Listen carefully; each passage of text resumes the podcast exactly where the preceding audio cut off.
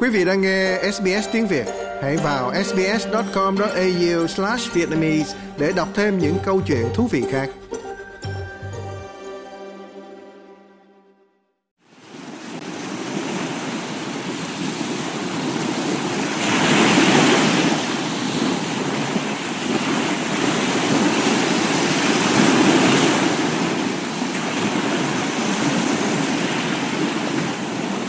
Hasti Masumi từng mô tả Little Bay ở phía đông Sydney như một phần của thiên đường cho đến khi xảy ra một tai nạn bi thương vào ngày 31 tháng Giêng năm 2022.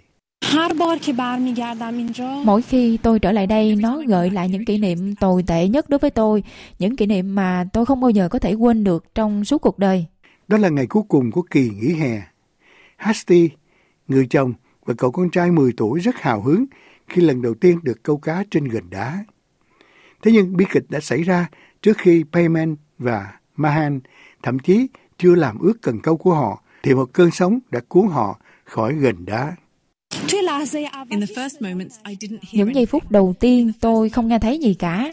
Trong khoảnh khắc đầu tiên thì tôi không hiểu chuyện gì đã xảy ra, mặc dù tôi chỉ cách đó vài bước thôi. 30 giây sau khi mà tôi quay lại thì tôi nhận ra là chẳng có ai ở phía đằng sau tôi cả. Chỉ trong tích tắc, Hasty đã mất cả gia đình. Kể từ năm 2005, đã có gần 200 người thiệt mạng khi câu cá trên các gành đá ở Úc, đa số là ở New South Wales. Đã có 22 trường hợp tử vong đã xảy ra chỉ trong khu vực hội đồng Renwick của Sydney, khiến bờ biển này trở thành nơi nguy hiểm nhất trên toàn quốc đối với hoạt động câu cá trên gành đá. Được biết, theo đạo luật an toàn câu cá trên gành đá, Việc mặc áo phao hiện là điều bắt buộc tại các bãi biển thuộc khu vực Greenwich, bao gồm Little Bay. Thế nhưng quy tắc này không phải là trên toàn quốc hoặc thậm chí trên toàn tiểu bang. Để luật có hiệu lực, các hội đồng phải nộp đơn xin hội đồng địa phương LGA của họ để trở thành khu vực được tuyên bố bắt buộc mặc áo phao.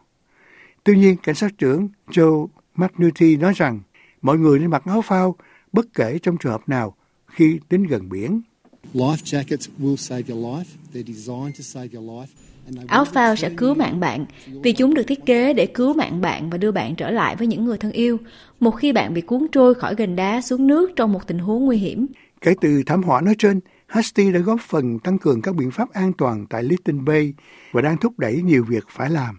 Bà kêu gọi một cuộc họp với Bộ trưởng Thương mại Công bằng của tiểu bang để thảo luận về việc giáo dục công chúng, đặc biệt là những người có nguồn gốc di cư Bà cũng đang thúc đẩy việc áo phao được bán chung với các dụng cụ câu cá. Điều thực sự quan trọng đối với những người không có đủ thông tin về câu cá và muốn mua thiết bị câu cá lần đầu tiên đó là có sẵn áo phao ở bên cạnh họ một cách dễ dàng. Bà hy vọng những nỗ lực không ngừng nghỉ sẽ tránh cho những người khác gặp các bi kịch đau thương và mất mát không thể tưởng tượng nổi. Sau ngày hôm đó thì cuộc sống của tôi đã thay đổi. Bây giờ tôi mang theo đau đớn và đau khổ mà tôi phải tiếp tục mang theo cho đến hơi thở cuối cùng.